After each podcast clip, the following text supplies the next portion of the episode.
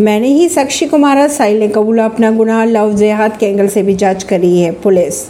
खबरों की अगर माने तो साक्षी मर्डर केस में दिल्ली के डीसीपी ने कहा है कि हमारी कोशिश रहेंगी कि मज़बूत चार्जशीट बनाई जाए ताकि कोई अपराधी बचकर ना निकल पाए।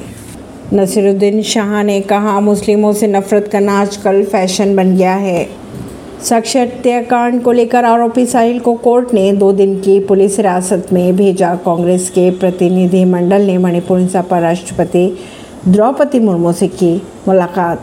मॉस्को पर यूक्रेनी के आतंकी हमला, आठ ड्रोन मार गिराए रूस के अनुसार। गंगा में मेडल बहाएँगे ब्रजभूषण सिंह के खिलाफ धरना दे रहे पहलवान। साक्षी मर्डर केस को लेकर पीड़ित परिवार से मिलने के लिए पहुँची डीसीडब्ल्यू अध्यक्ष स्वाति मालीवाल। सीएम सिद्धारमैया ने कल्याण कर्नाटक क्षेत्र के विकास बोर्ड में भ्रष्टाचार के आरोपों की जाँच के दिए आदेश। हरिद्वार के लिए निकले पहलवान गंगा नदी में बहाएँगे देश के लिए जीते गए मेडल्स।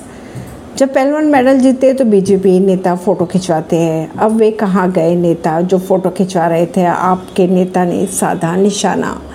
ऐसी ही खबरों को जानने के लिए जुड़े रहिए जनता सरिश्ता पॉडकास्ट से। परवीन दिल्ली से।